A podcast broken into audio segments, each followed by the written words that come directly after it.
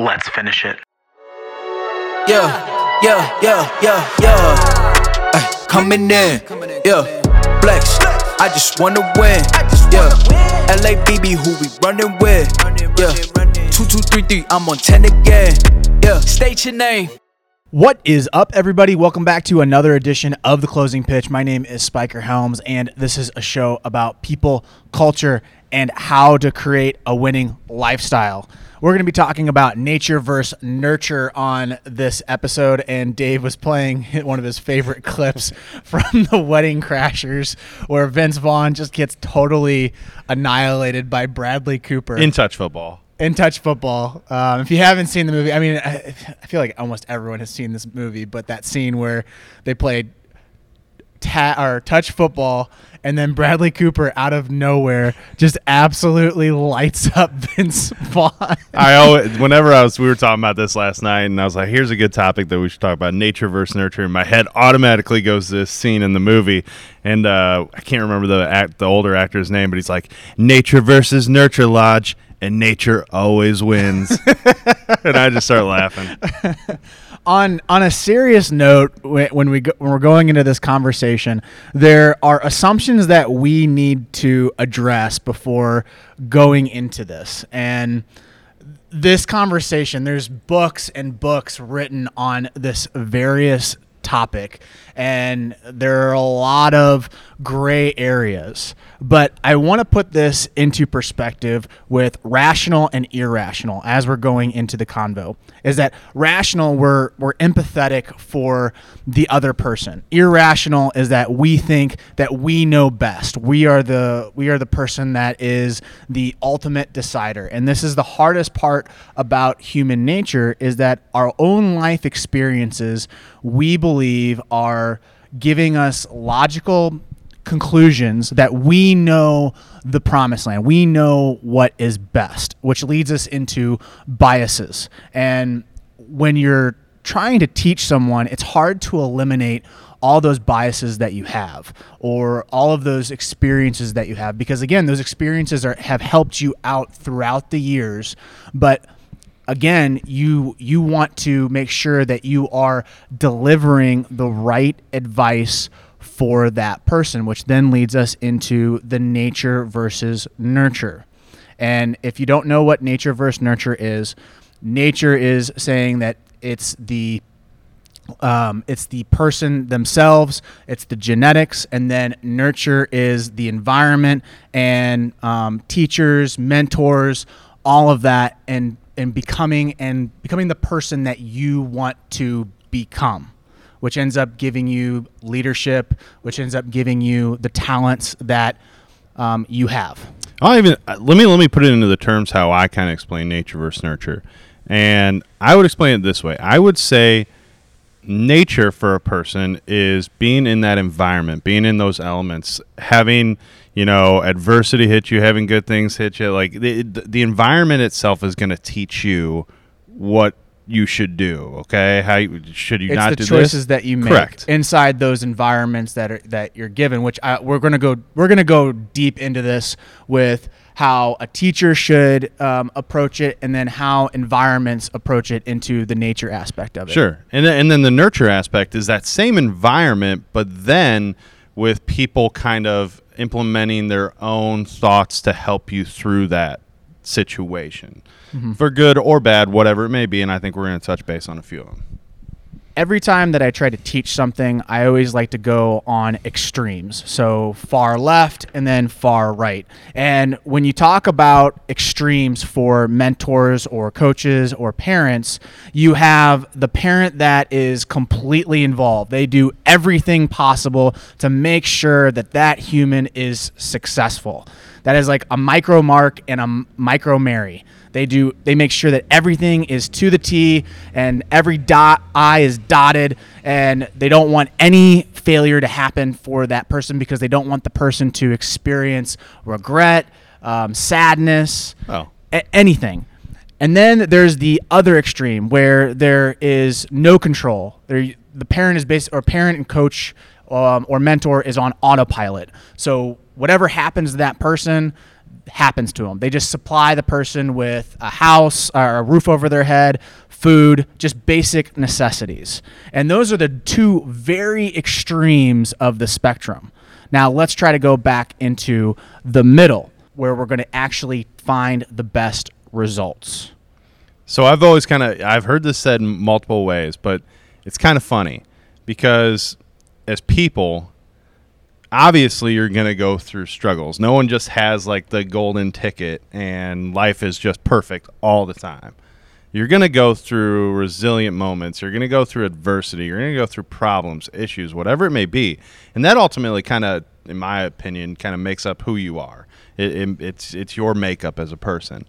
But then I I see it the opposite way when when you have a kid. And I don't have a kid, you don't have a kid. But you see this all the time that now you don't want your son or daughter to or even when you're coaching, you don't want them to ever face those same resilient moments that ultimately made up who you are. And it's kind of a conundrum that you are in.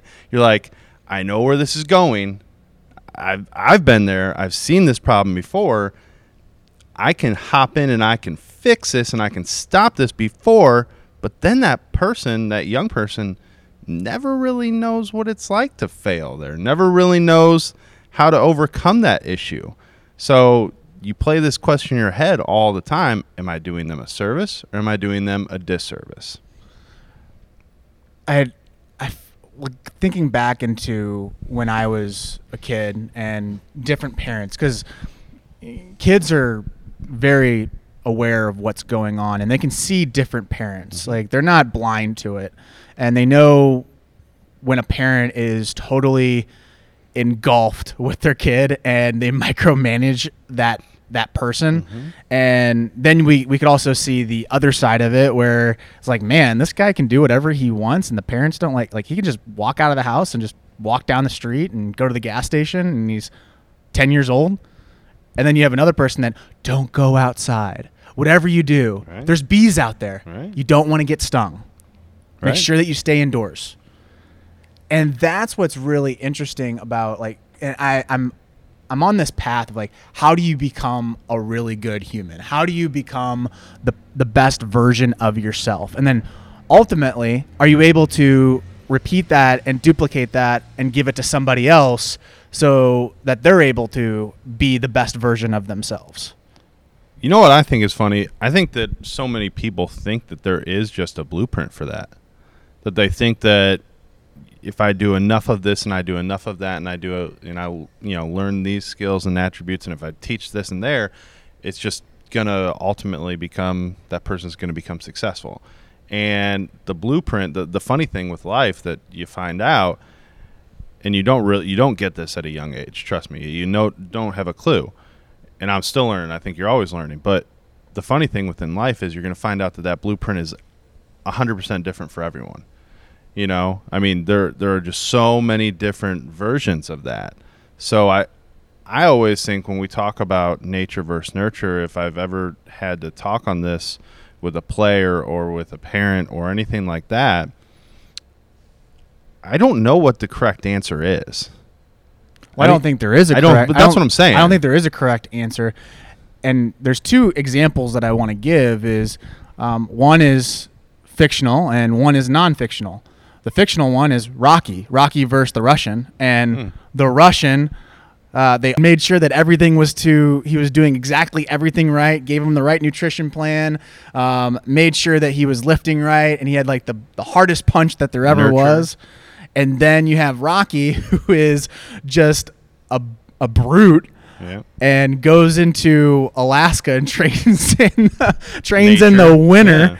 And I don't know if he was in Alaska. I can't remember the plot, but and he's using logs and training um, the hardest way possible. And then he ends up beating the Russian. Right.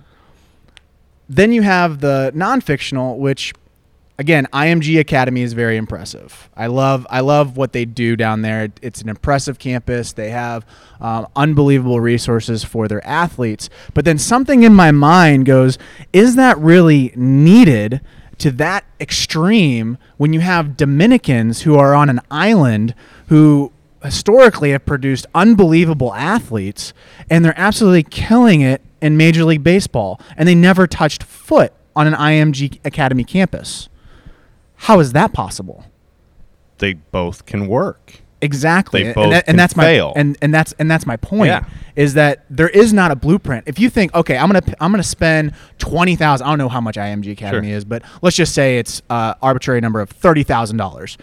I'm gonna spend thirty thousand dollars to send my kid all the way down to IMG Academy to get trained by the best and the brightest coaches in the whole entire world, and have the world class training facility. And then you have a Dominican who has literally not even two nickels to rub up against each other and ends up outperforming your kid.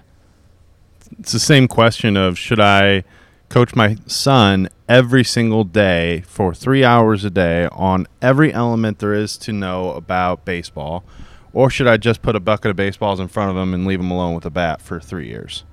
I can I mean I can make I can make arguments on both ends. But then it ultimately comes down to that person. Correct. which we goes back to the original part of the conversation. Irrational versus rational. Irrational is that you think that you know best you know everything that this is the pathway. I'll show you i'll show you the golden gates to the promised land. And then the the rational is me looking at it and being like you know what? This person is who they are I have to be very empathetic on that. I'm going to give them resources, and then they're going to make their own bed. Well, you hear this from the best, you know, best coaches out there, and certainly some of the better parents that I've been around in terms of, you know, got, who, parents who've had some successful, you, you know, young men and young women in the game. They always start out the phrase with, "Well, I had to really find out who Bobby was. Like, how did Bobby tick? What did Bobby like? What did Bobby not like? What did how did he learn? How did he go about things? Because then that gave me the impression or the the idea of then how to go forward and teach him. Should I have got him in front of a coach who was a little tougher on him because I knew that Bobby needed that kick in the butt? Or did I need to put him in front of a coach who was extremely structurally sound? That he needed structure in his life. He needed this. He needed to be, you know, pushed along that way. And that's a question that honestly, Spiker, I don't think is asked enough. They just kind of throw them into a situation from a parent or a coach standpoint and hope that it sticks. And if it doesn't, you go on. But um, those would be a lot of the questions that I would be asking myself right off the bat because myself as a coach, I, one thing I've, I've always tried to do is I have to treat every kid differently. I have 13 guys, 14 guys on a roster every summer, and I don't have two of the same personality. I don't have two of the same learning styles. Uh, Not even close. Some guys I have to nurture. I have to. It might be viewed from outside perspectives as I'm being a little softer on that guy, but I also know from being around them, you know, a good amount of time that if I were to go out there and rip into them and yell at them, they would immediately push back. They would immediately hate that situation, probably walk away from the game, probably not like it. Then other guys, if I nurtured them, I'm not doing them a credit or a service. And if I go out there and I get into them, I know that they're automatically going to flip that switch on. And now you're going to see a different level of their game that you'd never seen before. I think understanding the player and the person is where we need to start. and and this is why I go more of a holistic approach. And luckily, I've had many different coaches, various forms. I've had the di- disciplinarian. I have the one that's the friend. I have the one that was the strategy guy. You name it, I've had it. Mm-hmm. And every coach that I've had that's just made a huge impact has been a person that has more of a holistic approach and they live by their own um, code of ethics, which then raises the tempo of everybody else inside of um, the team. Explain holistic because I'm kind of if I I know if I'm a little like blurry on that one, I'm sure people are. So, holistic meaning that I'm grabbing different traits from different coaching styles. Okay. So, I have the disciplinarian, I have the strategy, I have the empathetic. So, it's grabbing those different various forms of coaches that I've had throughout the years and also studying coaching that I, I mesh into my own Okay. and end up becoming um, more of a coach that's not sticked on uh, being a one trick pony where if you don't do this, I'm gonna run the hell out of you. Right. There's been many moments where I've had that been the disciplinarian, and then there's been other moments where I haven't been, and players are like, "Man, I thought you were gonna make make us run." I was like, "No, it's a different situation. Right. You you guys were trying, and you you were working your butts off, and you got to a position where it just didn't end up being the right the right spot. So no, you're not gonna run today." But then if you miss a ball or you miss a ball while picking up and I have to go around and pick it up, we're going to run because that's something that you can control. Sure. So it's having that wherewithal as a coach and that um, ability to read situations and saying, all right, am I going to be more of an empathetic coach in this situation? Am I going to be more of a strategic? Or am I going to be a person that's going to be the disciplinarian? Which then leads me into knowing what types of weapons that you have as a teacher knowing human nature that's a huge aspect Mhm. of being um, a great person that's able to communicate with people and teach them something and so i have a list of these things um, some of them are gonna are are, are blurred where Okay. they can match up one one to one to one Mhm. but um, I wanted to make sure that that word was actually put out there. And here are the weapons of teaching you have fear, failure, lack, encouragement slash praise, support, disappointment, reward, giving, discipline, imagination, competition, and I, I, I don't want to I don't want to mess up pronunci- uh, the pronunciation of this word, so I'm just going to say it all all together. It's showing things that a player wants, which is covetousness. Wow, you you you hopped deep into the Webster dictionary. I for did. That one. I did. I did. Um, and some of these aren't literally from me. Um, it's from books that I've read and also experiences that I've had. Mhm. And the big thing for me, though, is understanding these different weapons because th- these things are what players um, obviously are fearful of and are wanting.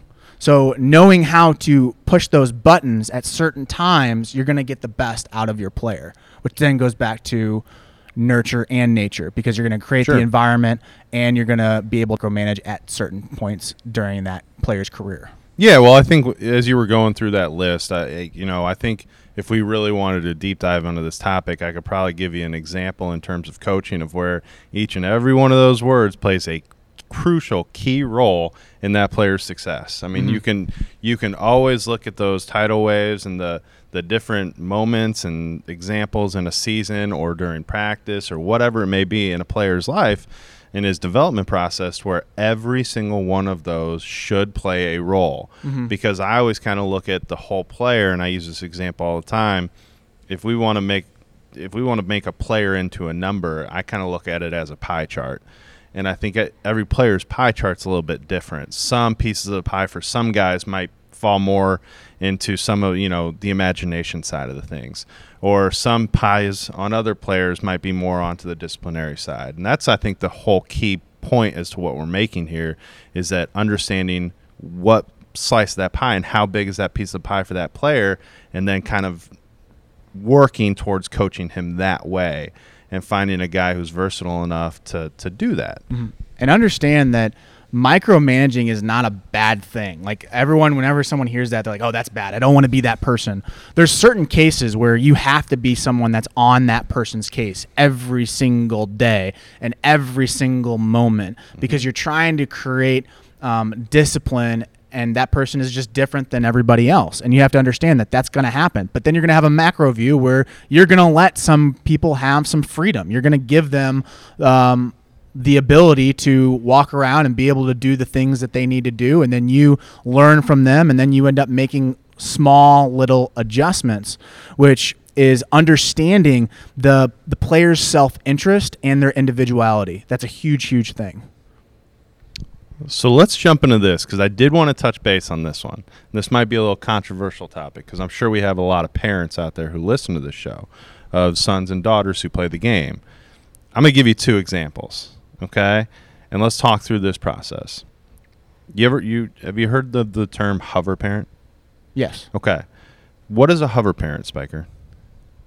literally well it's like a helicopter parent Or helicopter that's what I was, parent? that's yeah, what I was okay. thinking. Maybe that's the term, helicopter parent. um, it's someone that is literally over them every step of the way and they don't learn who that person is and because sometimes you need so you need to do that on Yeah. some some players We're going to talk about yeah. But they they're they're more interested in their own self-interest not into the player's self-interest Well, and I also view this parent as ev- every situation in the game is is almost to a life or death certainty.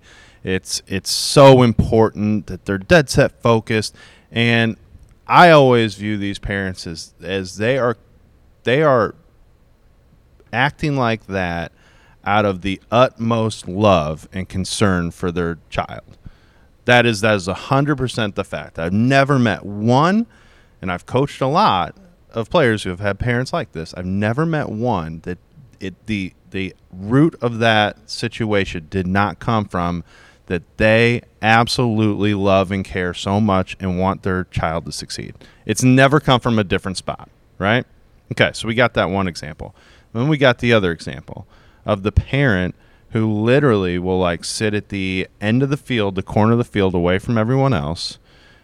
When the player gets into the car after the game, they'll talk about everything outside of that game and kind of just relies more on the coaching staff or the players or the situations in the game to coach their son or daughter, right? So the almost the exact opposite of that. Almost like what we talk about with nature, a hands-off approach to it. And i would i wouldn't say that's a hands-off not a hands-off, not a hands-off. hands off for, for to me is literally dropping the kid off and be like all right Yeah, get- yeah, go yeah, grab yeah. your go grab a Yeah. ride from uh, Right. little jimmy Well, then let's go to that opposite extreme, like almost a not a lack of care, but uh, it's it's just I don't know how to phrase that. I would I would say this: the person, the parent that's able to sit on the far end of um, the field and be able just to sit there and watch.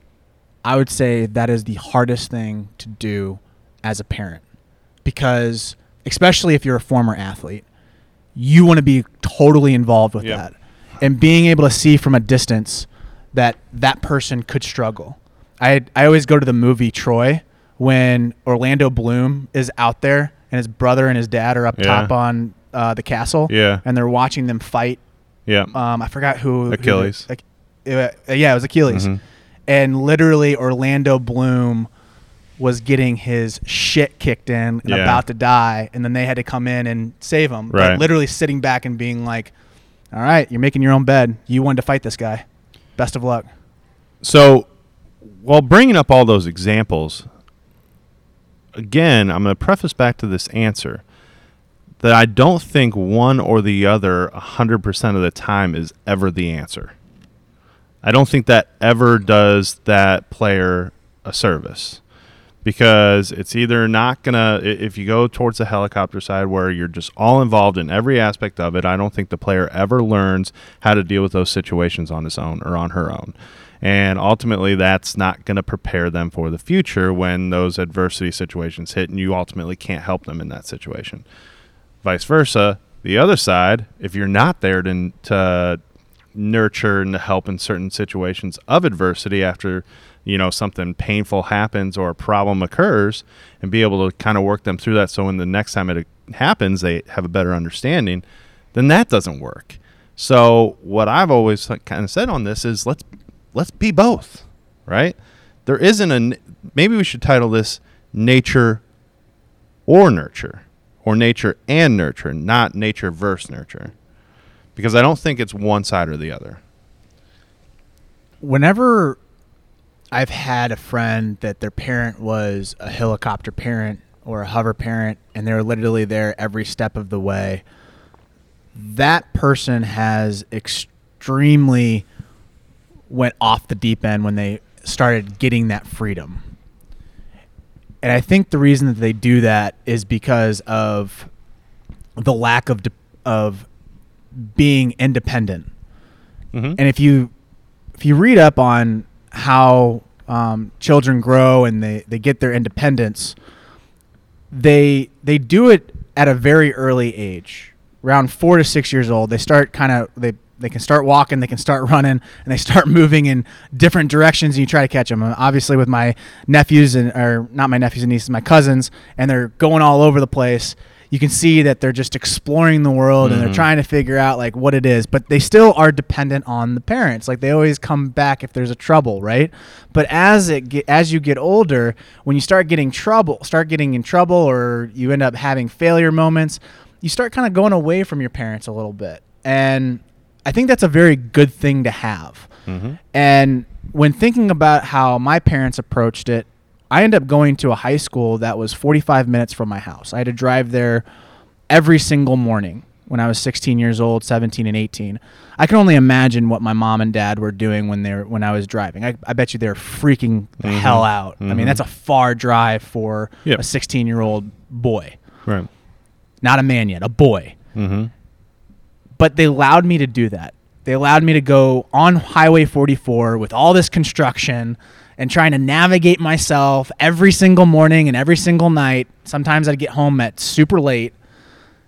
And they trusted that that that everything good was going to happen out of that. That I was going to be able to be responsible throughout that time. And I think that's a very important point when you're talking about players and as a coach when you start getting into that 12 13 14 15u age group that you're able to start giving them a little bit more freedom. You start give you start putting them into different environments and testing them and seeing and learning a little bit more about who they are because there's an arg- I could argue that you might not know that person until 4 or 5 years into it. And that's a super important point. Mhm. Well, and you started those age groups allowing them to fail a little bit more. And that's a good thing. Again, we've talked about that concept and that that idea multiple times in past podcasts. That those failures, well, at the time suck. It, it's not fun to fail. And it's not fun to watch a loved one fail. And it's not fun to watch a player who you've put hours and hours and hours of building a relationship into to fail. It's not fun. It's not fun for anybody. But ultimately, you have to understand that that failure in that moment is only going to strengthen that, you know, that armor that you got on. It's only going to make you better in the next time that that situation presents itself. I was talking to a guy, a player last night that he he had his first opportunity. I think he's 11 to close out a championship game. He's never been a closer ever before. And I, I literally asked him about like how was that situation? What did it feel like? And he went through all of his emotions. He's very, he's very good for his age of it communicating like everything, like a very detailed description of what he went through. Now he happens to, to succeed in this moment, right? And they won. But I go, listen, you know how many times I've failed in that exact situation? What would you have felt like if you failed? And he went into that, and I was like, but you know what? That made me so much better. That made me so much better. It didn't make me more fearful of that situation next time. It actually made me want to f- find that situation again and succeed and conquer it. So again, just different different paths, different ideas to it. my mom and dad said um, at throughout uh, at the end of my career in college, they would always say the best investment that we've ever made was the story that I shared with you guys my junior year, my junior summer with club baseball. And the reason that they said that was the best investment was because it was a year of failure, disappointment, every negative thing that you could possibly think about. And it ended up shaping who I was moving forward out of that. And literally, I hit rock bottom, like literally rock bottom during that situation. So when you think about the weapons of teaching, and we uh, as humans we associate things with negative and positive.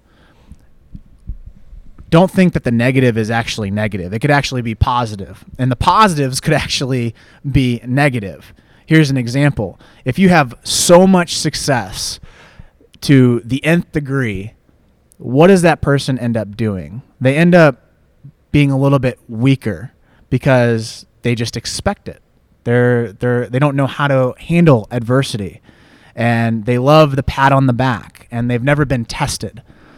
Now, if we go towards fear and we go towards failure, and you end up getting just just getting kicked in every single day, when you get that little taste of success, you'll know what that failure feels like and you'll never want to go back to that situation ever again. And what you'll do is you'll do anything possible. You'll work harder. You'll go faster. That's what you want. Absolutely, absolutely. Jaws just walked in. Yeah, he Jaws totally walked- threw my threw my whole frame of pitch off right there.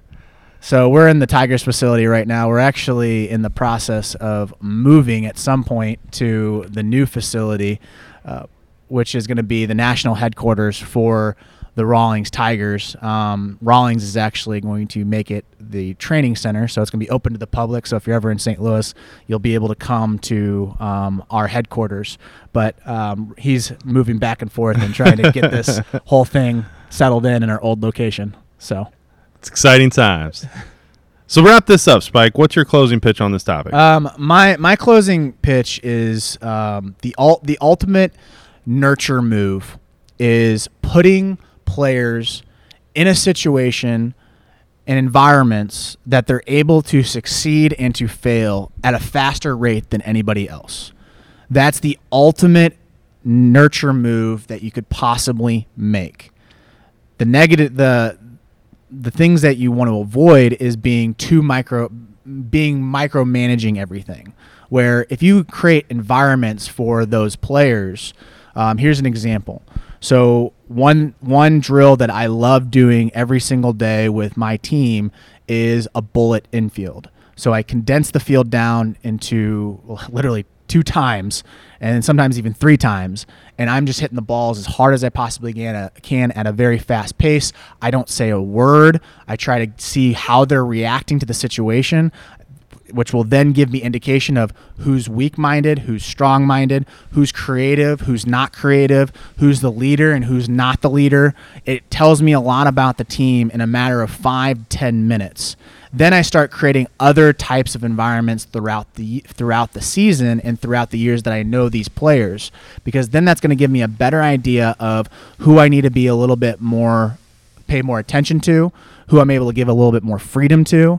It it helps me as a coach to further that person along, and it also for them helps them on a failure standpoint because then they'll they'll know okay I need to be a little bit more creative. I need to be a little bit more strong minded. I need to have a little bit more discipline. So as a teacher and as a coach, try to create environments consistently at a very fast pace so you can so players are able to fail and succeed simultaneously um, throughout the year. My closing pitch would be this. Before ever deciding whether you're going to work with a a student, a player, or your son or daughter in a situation, and whether you decide it's going to be more from the nature side or the nurture side, first things first, understand that player or that person through and throughout. Try to understand, and this is something I always do with players before I ever start talking about anything about the game. I want to try to understand how you tick, how you learn, how you listen, what your likes are, what your dislikes are, how, just everything that I can, as many answers as I can get. Because as we have those conversations, as we work through things, then I'm going to understand how to attack those situations and how you're going to ultimately respond in a very successful way to what I'm saying. And that might be from a disciplinary standpoint. That might be from a nurture standpoint. I might have to give you a pat on the back or a kick in the butt. It might be totally one way or the other. I might have to let you fail multiple times before you listen. I might have to be a guy who's going to shove a drill down your throat a million times over and over and over because I know that's going to help you but every player's different every situation's different and there is no true answer one way or the other. And, and even for that one player who might need nurture one time and might need nature the second time there is no one set way. And it's always an you know evolving process and just continuing to try to understand that person and where they're at in that situation. Where they're at in life is, is a very key element in my opinion. That's the big thing I think needs to be made is that there is no blueprint. No blueprint if you think that there's someone that has a blueprint, I'd I'd question that, um, and I'd be very curious to hear what they have to say because then I could probably make an argument that, eh, I don't know Hey. if that's the right way to do if it. If someone tells you I- I've kind of fit this mode if someone tells you that they have the 100%, this is the answer to everything to, and it works for everyone, you need to run in the opposite direction because that person is is either egoed out or or B is just flatlined you. Big big thing. Um, I know I mentioned the weapons of teaching. Go back, listen to those uh, words that I listed. I want to give one more thing on that, which would help you encompass and be like, man, I don't know how to attack any of those words and being able to teach somebody. The nuclear knowledge bomb of a teacher is story. If you're able to tell good stories, you're going to be able to hit every single point inside of those words. Because if you if you're not able to tell stories you're not going to be able to convince someone to do something or to accept something or to help somebody else. Story is everything. So if you know how to tell good stories you're going to win as a teacher. The nuclear knowledge bomb. Love it. Guys, that is our episode of the closing pitch. If you would like to get your closing pitch featured on the show, we use a podcasting app called Anchor. Um, there's a link up into the show notes. Click that link. You'll be able to record your voice. Please give us a review, five stars preferably. Guys, I'm seeing these podcasts that are getting reviews, and I know we're getting feedback off of text, of emails. I know that if you're listening to this show, you love what we're what we have to say, and you love the discussion that is being had. You might not agree with us sometimes, but you love the discussion. Give us a five star review. That is super important for us. That gives us um, the ability to get new guests. That also gives us the ability to reach more people on these podcasting platforms. So please give us a review that helps us so much. Go to Apple Podcasts, click the review button, click five stars, and then write something in there. Um, you can use your name or you can use an anonymous name. Um, it doesn't matter to me. We read everything. So please do that for us. Um, if you are a new listener, this is a show about people, culture, and how to create a winning lifestyle. Hit that subscribe button if you're on Apple Podcasts. If you are on Spotify, give us a follow. Until next time, see ya. See you guys. Thank you for watching or listening or both to the closing pitch. If you would like to get your closing pitch featured on the show, we use a podcasting app called Anchor where you can submit your statement or question via audio. Or what you can do is comment in the comment section of this post. We also accept direct messages. Please give us the AOK if you do send us a DM to use your statement or question on the show. Last thing, please give us a review on your platform of choice five star preferably. And we value your opinion, and this allows us to reach more people. Thank you for listening, and we will catch you in the next episode.